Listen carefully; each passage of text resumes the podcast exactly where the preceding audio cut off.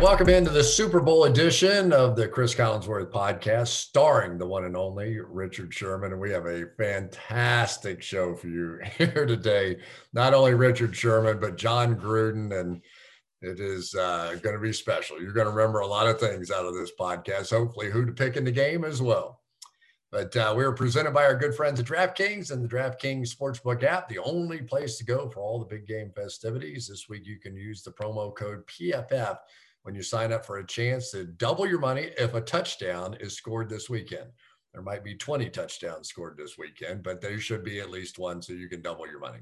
And we're going to talk about uh, some Super Bowl prop bets later on in the show with the one, the only George Shahuri. That's going to be a lot of fun. I wonder how many of those I would lose along the way. I'm usually not very good at that. But first, we are going straight to the discussion. The only man to beat Patrick Mahomes this season is our guest for our Super Bowl podcast, the one, the only Mister Jon Gruden.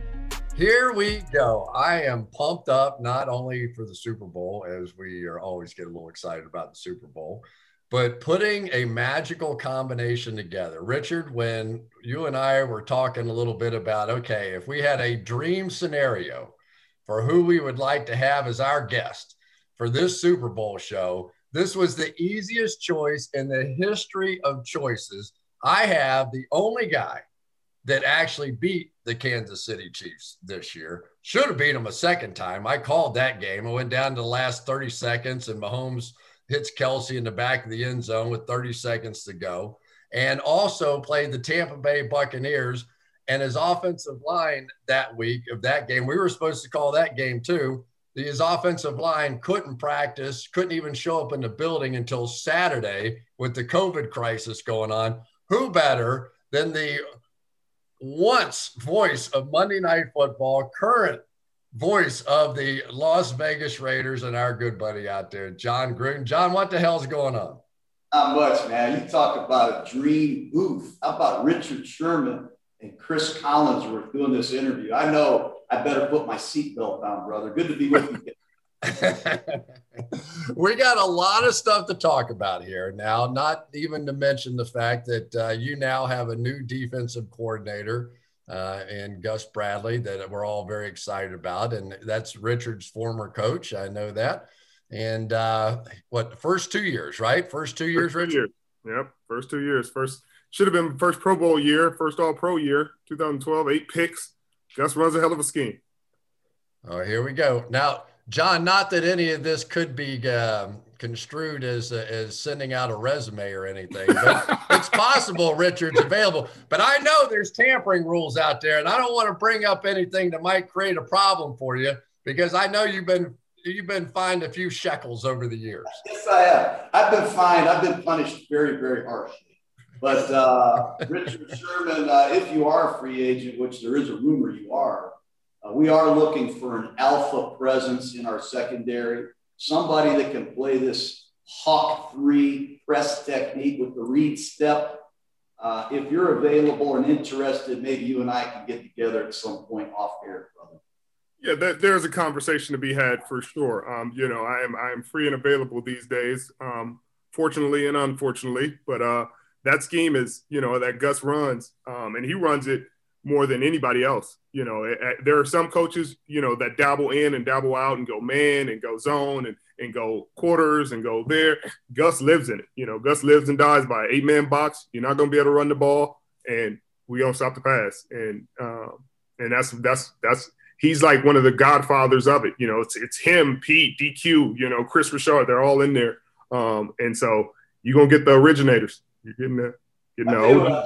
Uh, not only getting Gus is, I think, one of the secrets to, to what we did is we also got Richard Smith, the linebacker coach who's been with Gus the last four years, and a great secondary coach who was also with Gus in L A with the Chargers, and Ron Miles. We also got their quality control guy, their assistant secondary coach. As you guys both know, sometimes you have these staffs, whether it's a defensive staff or an offensive staff, and they're all learning the system. And they all interpret the system differently. But when you have four or five guys that have been working together for five years, that's really uncommon in the N F L. You might think you can be caught free with this play or that play, but they know where all the skeletons are.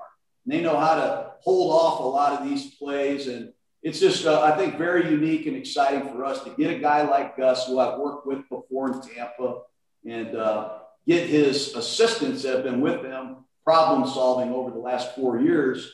And believe me, we got to solve a lot of problems with this guy Mahomes in our division. Right. I, I feel mean, like I'm on a dating app or something. Is this match dot com or what? This sounds like a perfect match here. Uh, hey, tell your son uh, he's doing a heck of a job as a color commentator. You know, if we don't start winning some games here, I might be looking for an analyst gig again. So put a good when, word. When you went back to coaching, it opened up a couple of jobs. Yeah. Right. They threw, uh, they threw man, a few people is... in the booth and tried it out after that. It just... Hey, the, the one you got to worry about, the, the other guy on this broadcast right now, this Richard Sherman guy is pretty strong. I, I'm just going to tell you now, if you're ever looking for another general manager or a club president, I throw out different scenarios to him every week. He's unbelievable. This is the greatest G M I've ever met. I appreciate that because oh, I don't actually have to. That's a great, uh, that's a great I, I think, uh, ambition, certainly. But if you get Richard Sherman focused on a job like that, he could be, no doubt, a great leader for one of these N F L teams. I, I'm anxious to see what you do when your career is over. But let's not rush yourself into that yet. Let's not, right, right. We're not rushing into retirement. I feel That's like funny. I'm breaking news here right now. You guys are engaged already. This is all right. Let's let's do this. Let's do this. All right. I, we we got to talk a little bit before we get into the Super Bowl about the uh, the Uber trade of the week. Now, this one, we all knew Matthew Stafford was going to get some attention, right? You don't have a thirty-three-year-old quarterback who has the kind of numbers, the kind of arm strength that he puts forward and all that sort of stuff. But this happened fast. And apparently there were a lot of teams that were in on the whole uh, Matthew Stafford deal. And Jared Goff ends up going to Detroit, and Stafford ends up going to the Rams just a couple of years, really, after A, he takes them to the Super Bowl, and B, he signs this monster contract with them. And, John, I, just your first impression, when you heard that deal, two ones and a three, and Stafford coming to the Rams and Goff going to Detroit. Yeah, I was surprised. You know, I, I, I thought it was player for player is what I initially thought, but you know, when you throw in two first-round picks and a third-round pick, that's a lot of compensation. But during this COVID presence that we have, no offseason, obviously the Rams feel they have a great defense. They feel like they've got a very good skill set on offense. They probably feel like they're a, a playmaker away at quarterback from winning Super Bowls. And I think they went all in on Stafford. I was shocked at the compensation, honestly. But I'm, I'm really surprised with what the Rams have been able to do. They give Todd Gurley a big contract. A year later, he's gone. They give Brandon Cooks a huge contract. A year later, he's gone. They give Jared Goff a huge contract. A year later, he's gone. Uh, they obviously have a very interesting uh, strategy. They have a, an owner, obviously, that, that, that allows a lot of these things to happen. So, you know, they're going to go seven straight years, Richard, seven straight years without a number one pick. I've see, never heard of anything like that's like George Allen back in, with the Redskins or something. See, but I, I don't disagree with that strategy. I, I I really agree with that strategy because I think sometimes in some ways first rounders are overvalued um, because some teams value them so much. They almost value them more than actual, you know, established players. And that's where I disagree. And I think the Rams have done a great job drafting in later rounds, and they've gotten running backs. Like they got a, a starting caliber running back in, in uh, Akers. They've gotten um, starting D Bs um, out of the draft. They've gotten uh, backup D linemen. Um, they've gotten they've gotten some complementary pieces throughout the draft process that weren't first rounders but are contributing in, in huge ways. And I think they're I don't know how they're doing it financially. I don't know how they're doing it under the cap. You know, I don't know how they're manipulating the numbers and, and dipping here and. You know, I, but you're going to have to pay the piper one day, you know, and that's what the, the Saints are running into now. They're going to have to pay the piper now. You know, they're they, they're manipulating days and chasing a ring days are are are going to going to take a turn at this point, you know, and maybe maybe Sean Payton's able to keep it together and keep pushing it. But but I, I don't know how they're able to take the number one and number two biggest dead cap hits in N F L history on the same team in, in the same year. Like, they're the team that's done it both years in a row, like the biggest in history. I think it's twenty million now and twenty-one million before, et cetera. And I, I don't understand how it's going on, honestly. John, give me just a little bit of a story now on what this might mean for Deshaun Watson. Now, obviously, they don't have to trade him, but if I'm with the Texans and I just watched this deal go down, right? And Deshaun Watson, and I know how much you love P F F, so I won't get into this too much, but we have five, we have, we have five top five quarterbacks in the N F L, Rodgers, Brady, Mahomes, and Allen. Those were our four of our five. Stuck right in between them was Watson. So the four quarterbacks in the final four and Deshaun Watson, who ends up on a four-win team or whatever they had this year. So if he somehow becomes available, and you just watch the Stafford-Goff deal go down for two ones and a three, what the heck is twenty-five-year-old Deshaun Watson worth? How many ones you got to give up to get him? You know, that's a great question. I uh, personally look at this like a fantasy world here. Uh, it, it, they have a new G M, Houston, who comes from New England. He just went through a year in New England without Tom Brady. I think he has a pretty good idea how important Deshaun Watson is to the Texans. I don't think there's any way in the world they trade Deshaun Watson. And if they did, the compensation is going to be kind of like, you'll be at the Rams. You'll have to give up seven number ones. You'll never draft again. uh, I just think there's a there's a lot going on. Uh, Deshaun's a great player. He's a great kid. I'm sure he's very emotional right now, and uh, for a number of reasons, on and off the field. And I got a lot of confidence in him that he's going to be a great quarterback for a long time in Houston. He's already signed that contract, and he'll be a big part of that rebuild. Richard, what do you think? How many is it going to take? Well, you know how they, they, they, you know, it caused a stir when I said they shouldn't give multiples, um, the Jets. And the reason I said that is because he has the no trade clause. Like, if I, I just don't know what the alternative is, you know, if, if he says, hey, you got somebody's offering six first rounders for him, and he says, no, I'm not, I don't want to go to that team. You know, what, what does that mean for the Houston Texans? If he says, I don't want to go to that team and I'm not showing up for the season, and does their compensation, if he does that, go down? You know, what what happens if he actually holds out and says, I'm not showing up? The most important player on the field, you know, for a new first-year head coach, is that really what you want to risk? Is you want to risk your starting quarterback not going out there on day one with a brand-new coach and giving him a chance?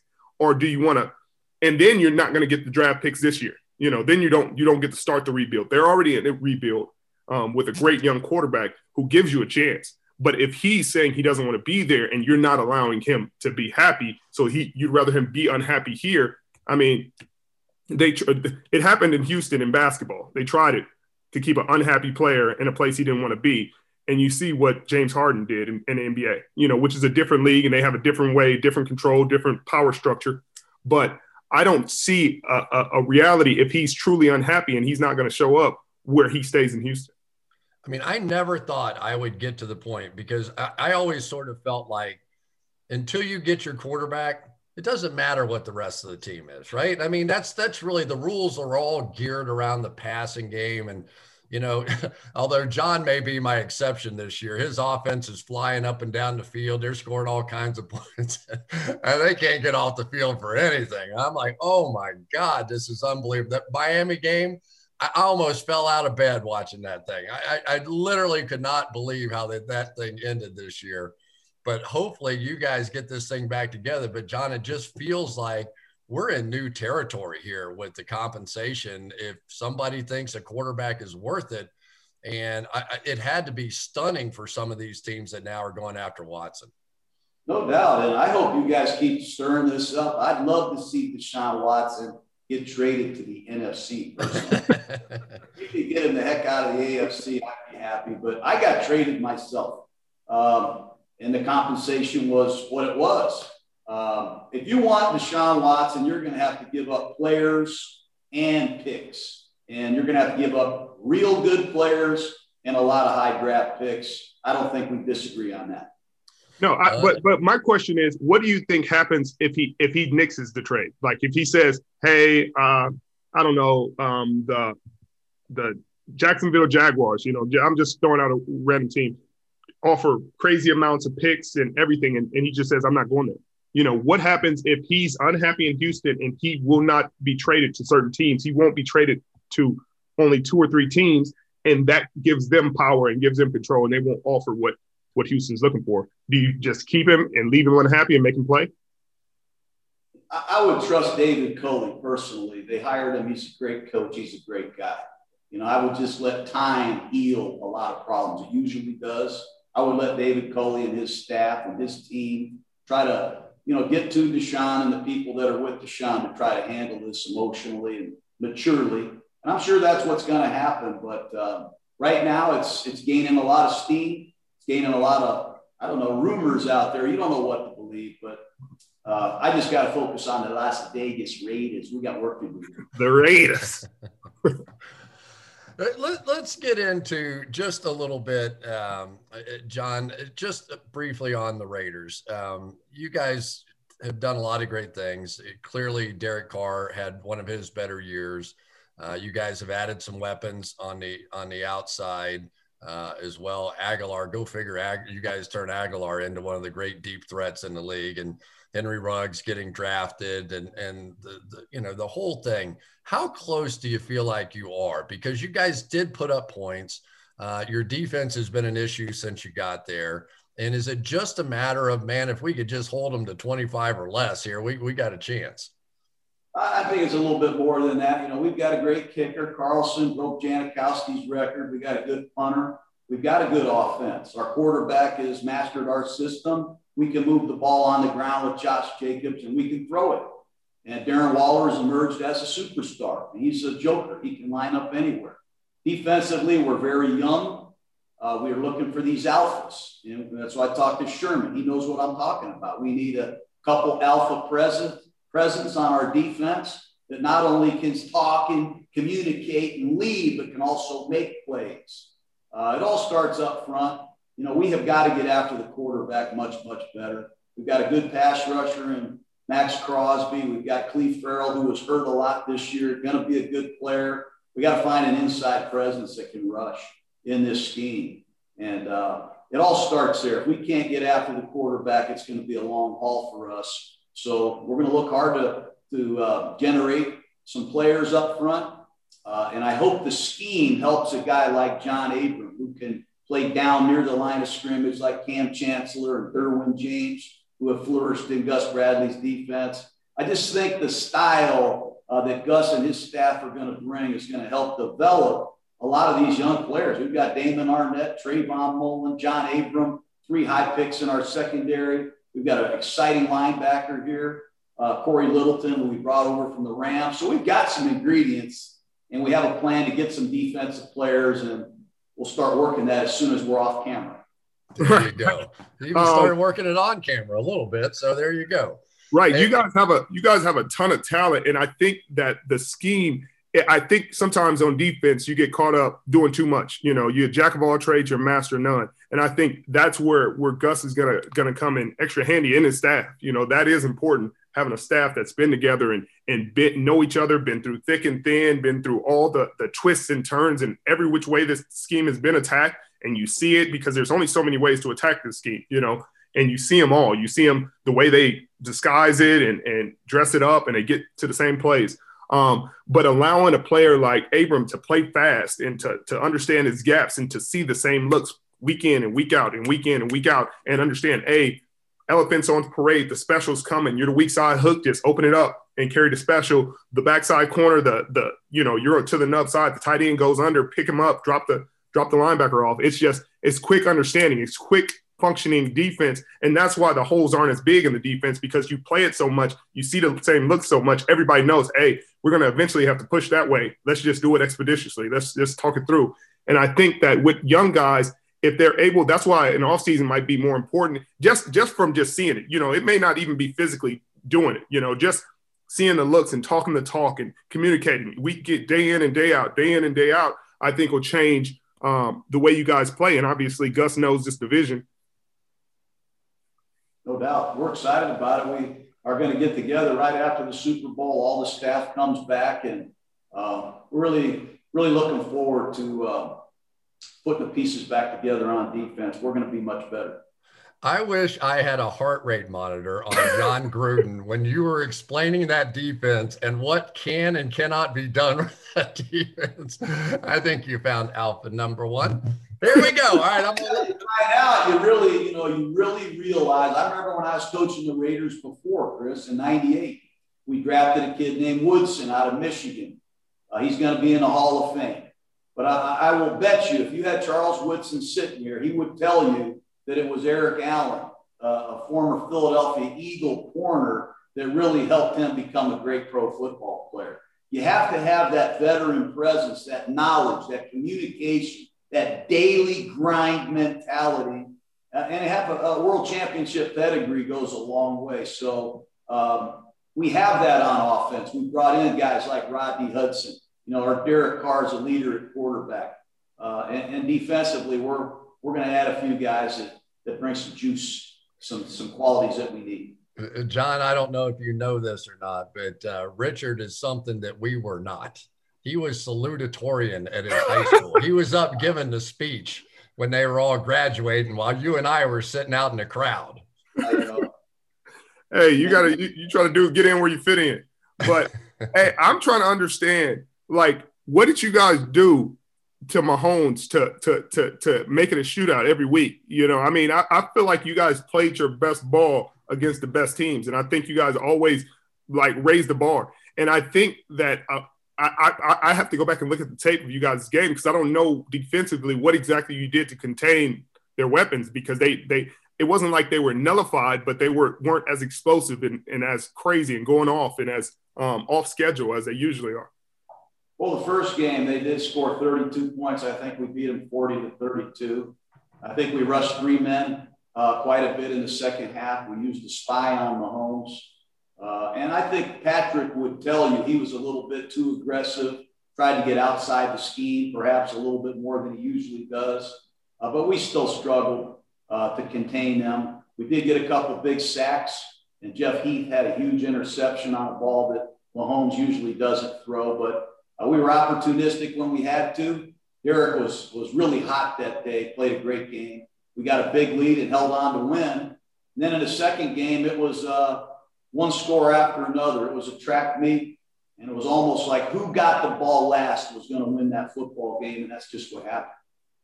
John, it was interesting watching the first matchup where you guys beat them up there, and it was the big play. You guys hit big plays against them uh, in that one. I think it's seventy-five-yarder and another fifty-yarder, something like that.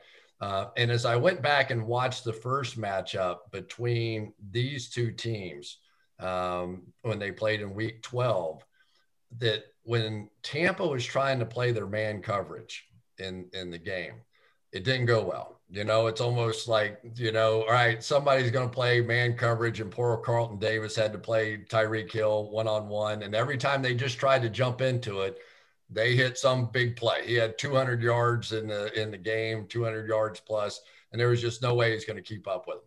Then they switched to a zone the second half. And it went about as you would expect, right? Kelsey going up and down the field, and they didn't stop him. But when they got to the red zone, they stopped him. They, so they give up big plays. They switch to a zone. They get down in the red. They, they're, they're screaming up and down the middle of the field. They never stopped them in the middle of the field. But in the red zone, they stopped them. And, they, and Kansas City's offense didn't look great against that zone defense. And then with sort of the game on the line, they came back and they ran man-to-man, bump and run one more time, and Carlton Davis got beat again by Hill. And I was like, I, you know, it's like they they solved the puzzle of how to beat it, and then they went right back to the man coverage and got beat really for what turned out to be the game winner. Yeah, when you watch San Francisco play the Chiefs in the Super Bowl the year before, Richard, he was there, obviously. I didn't see the forty-niners play a lot of man-to-man either. Did you, Richard? No, no, we didn't. Um, it, it was it, it was third down. It, it had to be third and less than five, you know, because you're just not expecting them to, to bomb. And at that point, you're leaning to, to Tyreek, and, and you got to stand up. You know, that's that's N F L football. But for the most part, we we kept the top over the defense. You know, we had great underneath droppers. Our linebackers did a great job in the hooks. Um, and we we contained everything except like the the play they got on the third and sixteen was just a bust by the corner. You know, it, it, it's the it's the dagger seven. You know, the only them in Seattle are the only ones that that really run it. You know, that feel they have the time to run a damn dagger with the seven cut and hit and hit the seven. And we had worked it in practice. They didn't work it to my side because they knew on third and sixteen. I'm not even I'm not even remotely close. Tyreek's at two. I'm over the top of two. I'll be you. You'll catch the dig. Hey, me and Fred will communicate early because you need to be in that hook window and you need to look him up because he's going to run this dig. We we there's only two or three plays you got on third and fifteen plus, and that was one of their plays. And it just it you know when our corner got caught up in the moment, you know he got caught up. He just trying to trying to be sticky in coverage and and um. And that's that's what kind of kind of got us. Those plays late. They got me on a um, – we ran a fire zone, and uh, they had been running that inside read, that that deep that deep read curl, twenty-yard curl um, that Kansas City runs, and gave me the same exact stem for the for the read, then busted out at the last second for – and and that's where you got to be late. You know, you're up ten points. We've been we've been playing zone. We've been keeping the top over the defense, and then those late mistakes – or what, what were detrimental. Tell you what, though, Chris, one of the things I, I don't think people are talking about enough is the state of the Chiefs' offensive line. Yeah, I mean, no question. Well, you got to go block Jason Pierre-Paul, say what you want. He's back. This is J P P. Uh, Shaquille Barrett's a franchise player. He got after Aaron Rodgers. Vita Vea is back, and, and Dominic Sue lives for big games. The Buccaneers can rush. They can rush you, man. And without Mitchell Schwartz at right tackle, now you lose Fisher at left tackle. I mean, and then you forget that uh, uh, DuVernay Tardif, he opted out at right guard, and his backup, Coleccio Semble, got hurt against us. They're using their third team right guard and two backup tackles. Uh, it's going to be hard to drop back and hold the ball and wait for some of these deep patterns that Richard's talking about. I'm a little concerned about that matchup if I'm Kansas City, the injuries on their offensive line. Yeah, I, I don't think there's any question. Plus, then you add in their style of offense. Um, as the game went along last time, uh, Devin White literally had to not chase the running game because of the R P O stuff, right? I mean, it was it's the b- most bizarre thing. You're seeing an outside zone going away from Levante David uh, or, or Devin White. And the linebacker's running the other way because if he doesn't play that that slant in behind him, they're going to throw that all day. So now, you you know, so how hard is it to rush the passer against this offense that has you running sideways no matter what you're doing? You're trying to catch the jet sweep and you're trying. So you watch the pass rushers of Tampa Bay who really got after people, you know, at times this year. They really they they can get after people. But they're all running sideways and they're all, you know, you're, you're chasing ghosts. And, and as I was watching the tape, I'm like, who cares if they run for seven yards? Nobody cares. You're not going to get beat by Kansas City if they run for seven yards on that play. And yet you see teams do it all the time. I mean, it's a tough offense to defend. The other thing you got to tell your defensive linemen, and Richard, I'm sure, has heard this, stay in your lanes, stay in your lanes, because the best thing Kansas City does is they create second reaction plays with this guy Mahomes. I mean, you got to stop the play that Andy Reid, the enemy, called. And it's a good play with great players. But if you stop the play, the guy starts running around and he can throw the ball left-handed, right-handed, behind his back. You got to mush the rush at times. You got to knock some balls down. How healthy is that toe, that turf toe of Mahomes? If his mobility is restricted, and their offensive line is hurt, that's the big concern I have for the Chiefs. I think I think with Jason Pierre-Paul, like you said, and Shaq Barrett, I mean, if they're able to generate and just consistently make him uncomfortable all day, and then you need Tom. You need Tom being being efficient Super Bowl Tom. You know, he can't make the mistakes that he did in the N F C Championship because if he does, game can get away in a different way. You know, their defense is playing well, but – I mean, they have some of the best linebackers in football, too, um, with Devin White. Um, Levante David, yeah. Levante. I mean, and they never get enough credit. You know, they never get enough credit because the front's great. They're great. The secondary makes plays.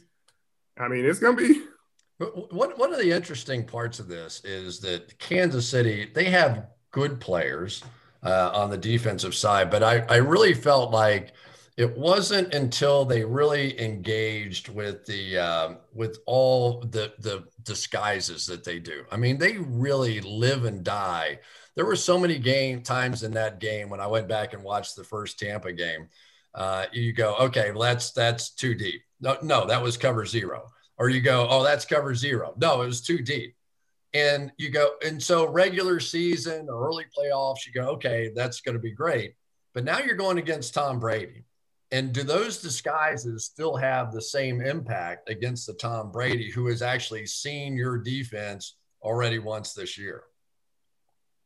I think, you know, Tom Brady, the greatness in him is his ability to decipher coverages before the ball is snapped. That's what Derek Carr is great at, using dummy snap counts, you know, trying to key and listen. You don't have the crowd noise factor either.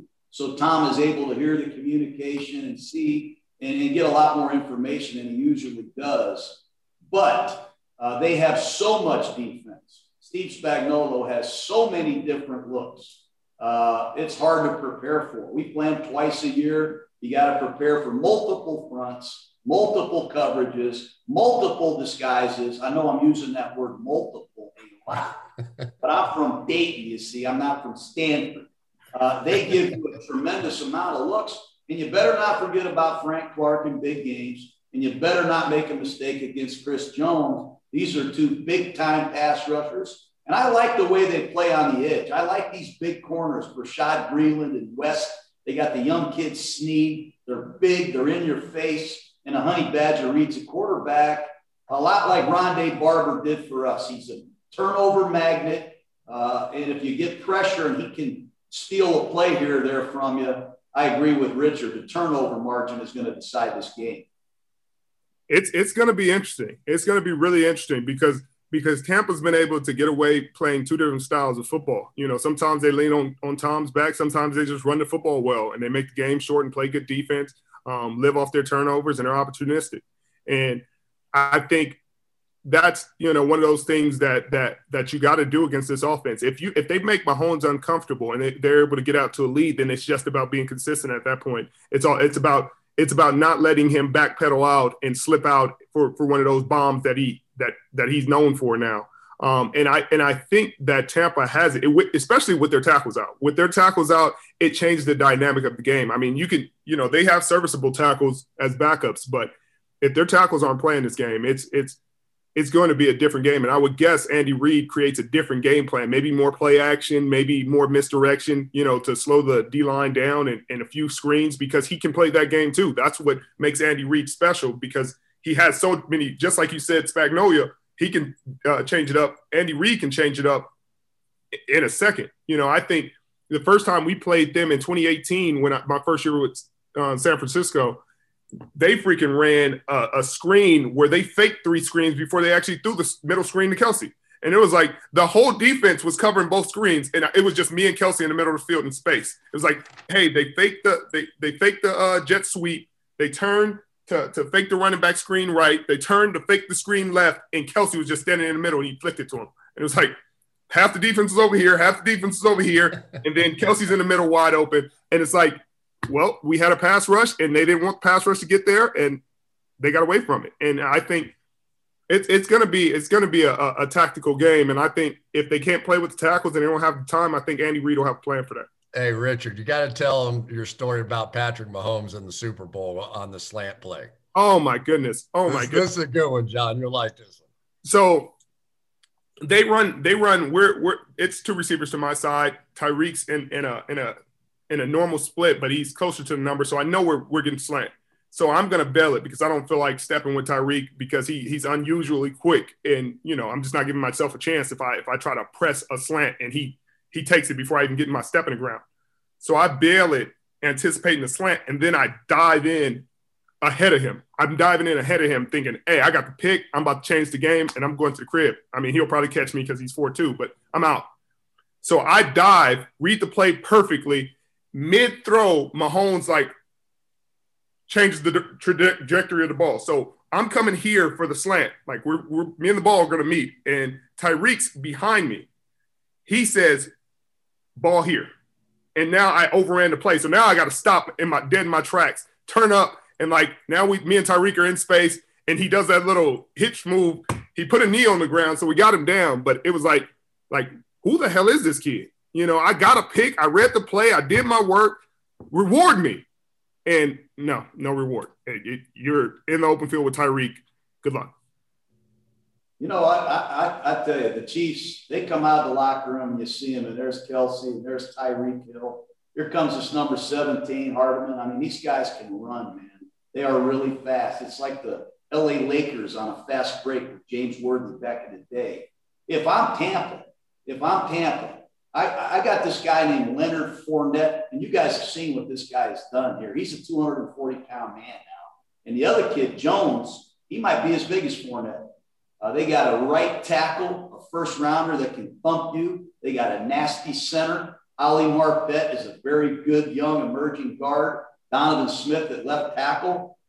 I'd run the ball. I would be committed to running the ball. I know it's all about Brady and P F F and Mahomes and all these great stats. I'm going to keep Mahomes right over there on the sideline. I'm going to try to get thirty-four minutes, thirty-three minutes of possession time and try to run the ball and be really, you know, committed to it, because I think Tampa's got a heck of a running game and two big backs. So what do you guys think of Fournette and what he's done coming in from Jacksonville? Gee, many Christmas. You, you know, the other part of it, John, and watching the tape of the first one, when Fournette's in the game, you know, because Kansas City's going to hit you with some weird blitz, right? They're going to send somebody out of the back end, Sorensen. So, somebody's going to hit you with something, right? And having him in there to pick up that whatever that blitz was made a difference. Uh, Gronkowski's blocking in that first game made a difference. Uh, in what they are doing. The one I worry about, and I don't know what the relative health of any of these guys are right now, but Aaron Stinney basically has been playing the right guard position.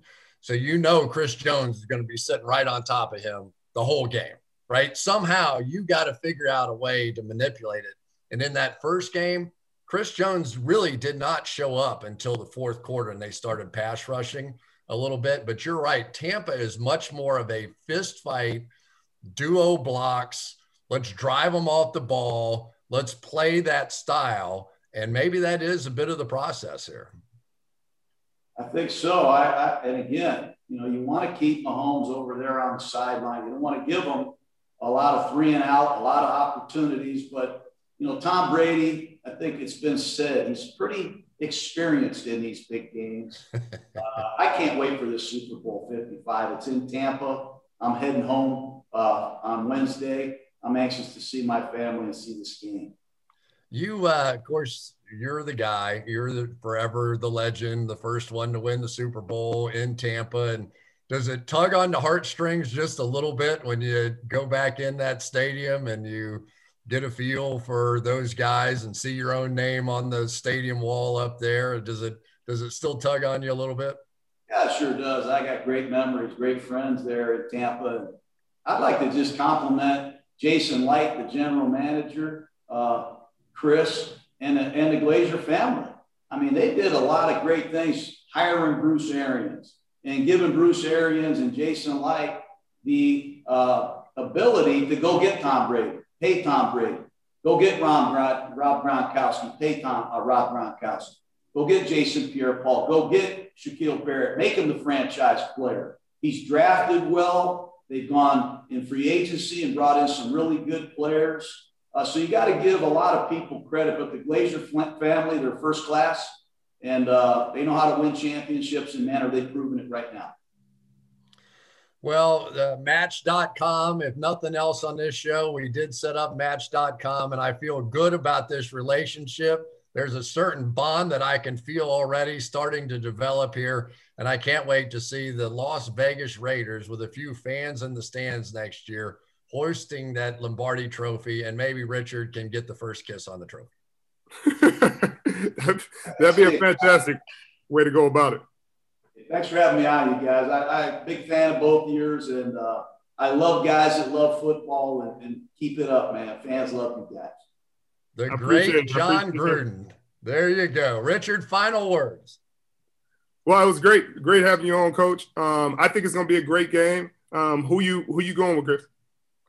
I'm going with I think I am going to go. I, oh God, I, I just watched. I watched the tape of it. If you watch the first half, there's no way you don't pick Kansas City. You watch the second half and you go, oh, Tom Brady and that they kind of got some things figured out. Somehow, some way, Tom Brady wins these games, and he's been to ten of them. I, I, I just think I have to go with Tampa. They're at home. Don't forget, first team in the history of the Super Bowl to play at their home. I'm anxious to see. Uh, I'm anxious to see Mahomes and Tom Brady go square square head on. Though you you can't ask for much more in Super Bowl fifty-five. You guys enjoyed it. Yeah, you can't. You couldn't have drawn it up better. Um, I, I can't go against t- touchdown Tom in the Super Bowl. You know, obviously I lost to both of them in the Super Bowl, so got the worst kind of experiences. But I mean, he's he's six for ten right now. You know, and that's you gotta you gotta take those odds. John, thank you, man. You're the best. All right, guys. Appreciate you having me. See you soon. See you soon. All right. Well, moving on now. The fifty-fifth big game is this weekend, five five. And the big game deserves a big prize, not just some trophy to finish off this incredible football season. DraftKings Sportsbook, America's top-rated sportsbook app, is giving all players a no-brainer of an offer. To celebrate football's finale, DraftKings Sportsbook is doubling your money if a touchdown is scored in the big game. I love their uh, promotions. All you need to do is use promo code P F F at sign up. And then I guess you'll have to find out something other than football to bet after that. And I'm sure Sportsbook and DraftKings Sportsbook app will accommodate you there with that as well. George, what say you about all this stuff? Because we're going to give people these great prop bets. And I can't wait to get into this. I'm keeping score. You and I are going mano a mano. We're going mano a mano here. Yeah, no, I, that's the thing, that the Super Bowl is like the great game to bet on because you got all the props and you can obviously bet the game, the spread or the total. But I will say this, and DraftKings has some of these rolling in already. Uh, the draft is a great opportunity to place prop bets as well. So Go go download the, the app now. It's the DraftKings Sportsbook app. Use the promo code P F F. I have to read this. I'm going to read it as well as I've ever read it all season right now. Pressure's on. Super Bowl weekend. You must be twenty-one or older, New Jersey, Indiana, or Colorado only. Restrictions apply. See DraftKings.com slash prediction dash challenge for more details. If you have a gambling problem, call one eight hundred gambler or in Indiana, one eight hundred nine with it or in Colorado, one eight hundred five two two four seven zero zero. Yeah, I have a ga- I have a gambling problem. I can't ever beat you in the picks, but this is my week. I've actually done the, I've researched these teams. You always have the advantage because you always get to watch all the games. Right. I am studying one game, but this is my week right here. I am ready for you. This is your week. You got me. Now, um, the, there's a there are a few props that I really like, but why don't we touch on where you're at with the the game overall? It's still Bucks plus three on DraftKings Sportsbook. It'll, it might flip between three, three and a half, but the it's about the same because of the price you're going to pay. Total of fifty-six and a half. Um, how are you feeling about it? You you you took Tom Brady and the Bucs, so I, I'm guessing that's not changing now. Hey, home dog. I, I don't know much about gambling, but I know that phrase. You got a home dog in the Super Bowl, the first time that's ever happened.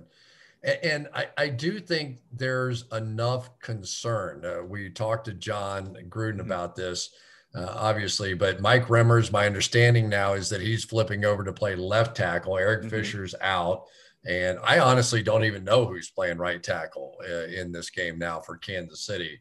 Um, but Jason Pierre-Paul, Shaq Barrett on the outside, I tell you, and Dominic Sue flashed a little bit with a pass rush in the first time mm-hmm. these two teams uh, matched up as well. So I, I do think, I do think Kansas City has some issues that they have to solve. And I really felt like, as we talked about in that podcast, that there was something that worked. I remember Richard a couple of weeks ago said, believe me, there's something that they got out of that tape that worked. Mm-hmm. And I was like, all right, I'm going to take my vacation time here. I'm going to study this thing. And they did. When they went zone defense in the red zone, the Chiefs really didn't have an answer for it. Yeah, it, it was interesting. I we watched that game as well. And, you know, they could have scored. It ended up being twenty-seven twenty-four. But there was a Mecole Hardman play that he dropped. Yeah, he got in the middle. That so seam they, route was wide open for a ninety-yarder. Yeah, he would have he would have torched him. But I agree with you in that all of the plays, I kept expecting the Chiefs offense to be really consistently moving the ball down the field. But you're right. It was big plays. That's how they scored. And if they didn't get the big play for a score, there was some stagnation there. And I, I just wonder if Andy Reid, with two weeks to prepare, having already beaten this defense once, is just going to be too much to overcome, even with the offensive line issues, because they've had offensive line issues now for a little while. And you've seen what they've done with Mahomes. He had an average depth of target uh, in the championship game of like five yards, which is unheard of. It's almost half of what it normally is, but they were still explosive. They were attacking the shorter routes with quick throws. Um, but it's, it's worrisome to me that almost everyone I'm talking to besides you likes the Chiefs minus three. That concerns me a little bit. And it um, should, because I'm terrible yeah. at this. Yeah. Okay. But there's also this, and I don't know if Mahomes has some of this too with him, but with Brady, it just feels like crazy shit happens for him. you, I, know? you know, that's my problem is I go into this game, I go, okay, am I going to feel dumber if I pick against Tom Brady in his tenth Super Bowl playing right. at home and and he wins? And, or am I going to feel dumber when I look back on this in ten years and go, I picked against Patrick Mahomes in his first two Super Bowls. How right. stupid am I, right? And and I, I thought that Patrick was nervous in last year's Super mm-hmm. Bowl. I was down on the field as he came out on the field. He had so much energy. A lot of his decisions early, some of those interceptions, he just didn't look like himself. Uh, and, of course, the 49ers had a tremendous pass rush coming after him. Um, but I didn't feel like he really got into the game until the fourth quarter. I'm going to guess that's not the issue this time. I think he'll settle right into this game. Doesn't mean they're they're automatically going to win, but I don't think he'll have the, the, the first Super Bowl jitters this year that he had a season ago. Before I um, give you my pick, real quick, the home dog that you mentioned, do you have a sense like home field advantage really hasn't shown up this year almost at all? And this game, obviously with the seats that are being, you know, the tickets that are being given away, it's not necessarily just going to be Tampa Bay fans. How much do you think that plays into it? A lot. Um, because teams aren't used to playing in front of fans. And the couple of games like in Buffalo that we did where they, they even had sixty-seven hundred fans in the stands, but they could impact the game. They impacted the raw emotion of the game. And I think it was exacerbated by the fact that there had been no fans. So from a broadcast standpoint, it was fantastic to have some energy back in the building. Mm-hmm. But from a player standpoint, you felt that uplift that home fans can provide you. And I think you're right that the great majority of these seats are going to be filled by people cheering for Tampa.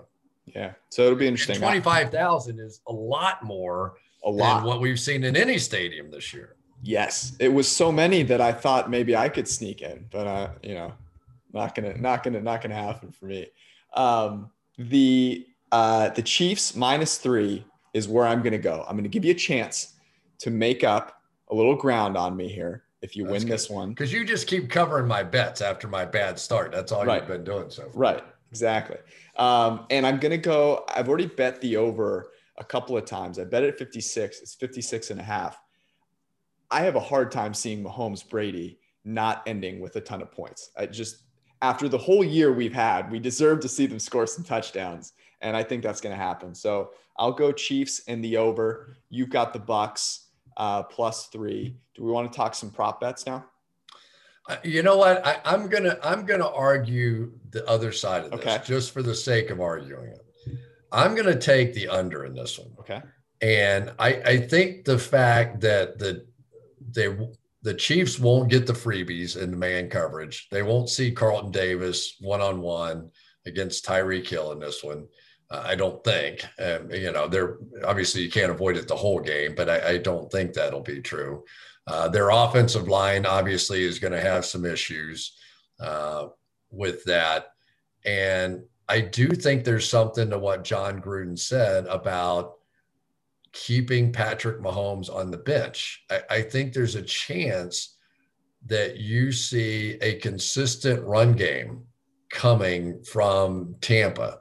Uh, in this one, and maybe it milks the clock a little bit. Maybe, you know, like like I would love if I were Bruce Arians, to get this game to the fourth quarter with Tom Brady having a chance to win it, right? And so I, it would not surprise me if that were the game plan, because I do think that Kansas City's corners were able to play pretty tough in man coverage mm. against Mike Evans. Now, Evans scored two touchdowns late in that game, uh, but for the most part, they did pretty well against him when, when they were playing man coverage, which opens up some blitz options uh, for Spagnuolo and the defense. I, I think you make a good point, which is what Bruce Arians wants to do.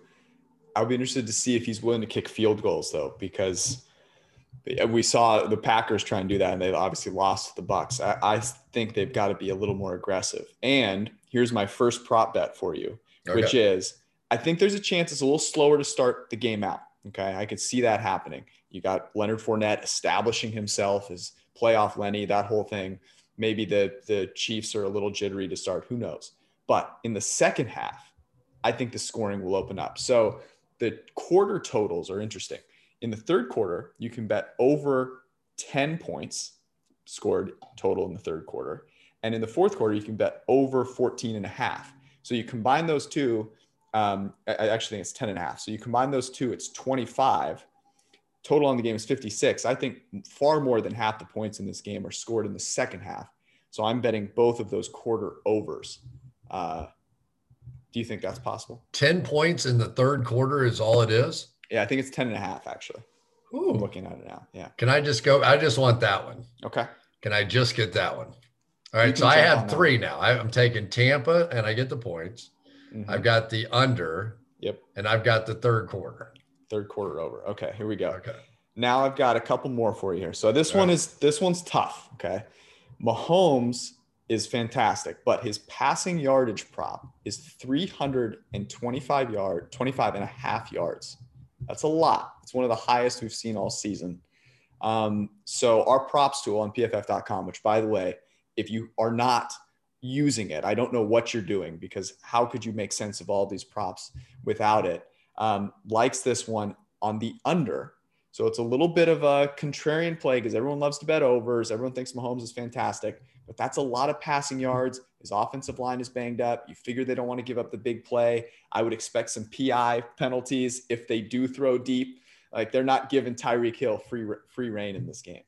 I will definitely take under three twenty-five. I mean, it, it, it, it just makes sense with everything else I'm picking. Yep. Right. If I'm picking Tampa to win, and I'm picking the under, and I'm picking the third quarter is the only over that I like, and Mahomes under, if he goes for three twenty-five, they're probably winning the game, and it's going over. So, you know, I, there you go. I'm, I'm staying with my theme.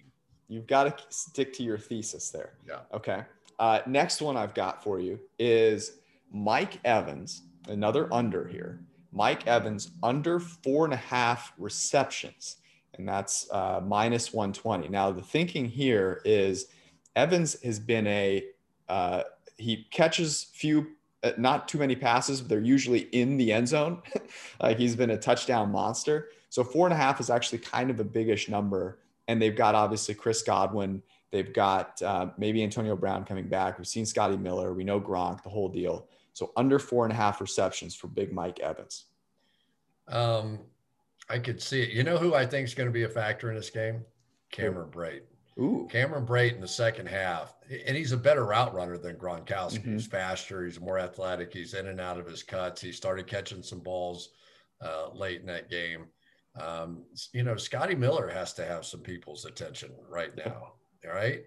Um, I, I don't, I, I'm going to guess Antonio Brown is iffy to come mm-hmm. back in this one, but we just don't know. The only thing I don't like about,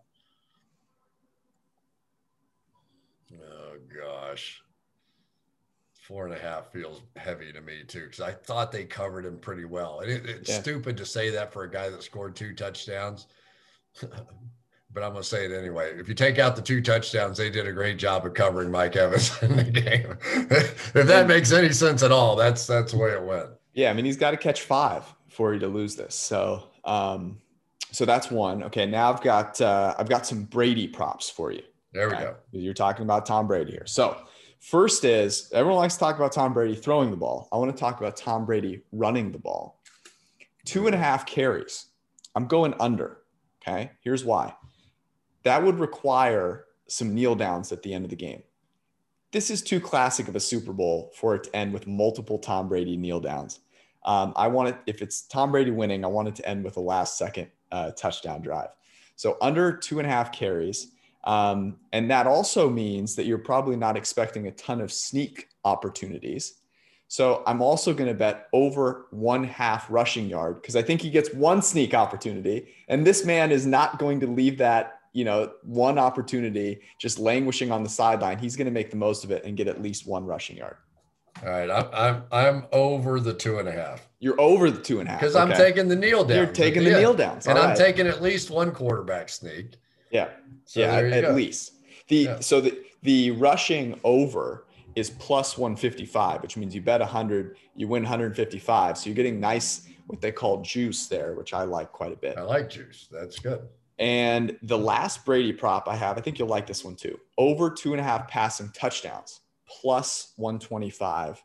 Um, so you just need, just need three from T B twelve. I'm going to pass on that one. You're I'm, a little just, worried I'm about Leonard Fournette. I'm passing on that one because I, I, I, I tend to think this is going to be. I, I think the Bucs have a chance to be more physical up front mm. uh, than Kansas City, and if they are, then we might get some rushing touchdowns we might not otherwise expect in this game. I am here for the Tom Brady uh, sticks it to Bill Belichick uh, theme in this game where he throws. Is that like a prop bet touchdowns. too? Yeah. Can I prop bet that one? Is that a prop bet? Yeah. Will they show Bill Belichick uh, crying in New England or on his yacht um, somewhere during this game? But uh, I just love betting over Tom Brady passing touchdowns at plus money. So I've been doing that all season. And I have one more for you. This is my kind of long shot bet. It's plus six hundred. So six to one. First touchdown scored by Travis Kelsey. Wow. And my my reasoning here is that um, I like Andy Reid scripted plays coming off a two weeks rest, and Travis Kelsey, ninety-three point five P F F grade, highest grade of his career, highest graded tight end. He's having a hell of a year. The Bucs are not letting Tyreek Hill beat them, so this is going to be a little Travis Kelsey special, maybe one of those shovel passes that uh, Mahomes has been throwing. And uh, it pays six to one. So, well, what what are the odds on Mahomes catching the first one? Because in yes. that first game, they tried that reverse with Kelsey throwing the pass back mm-hmm. to Mahomes, and Carlton Davis knocked it down. So I bet you that one's about forty to one, something like that. You know what's great, Chris? You can go at P F F dot com to the player props tool, and you can find out where we have the value on that particular prop. There you go.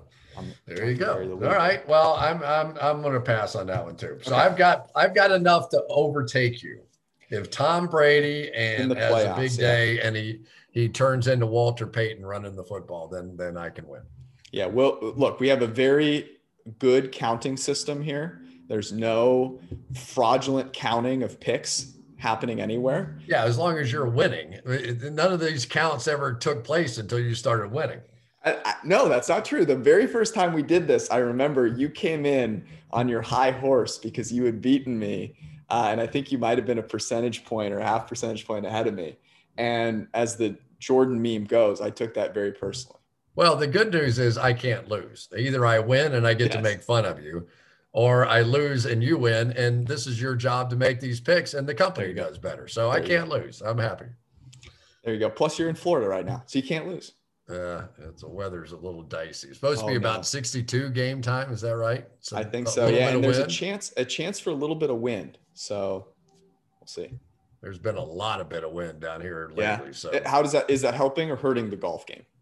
Um, it's helped it because it's kept me inside. All right, Georgie, well, we will see you uh, next week and we'll talk all about this big Super Bowl matchup. Can't wait. Enjoy, Chris.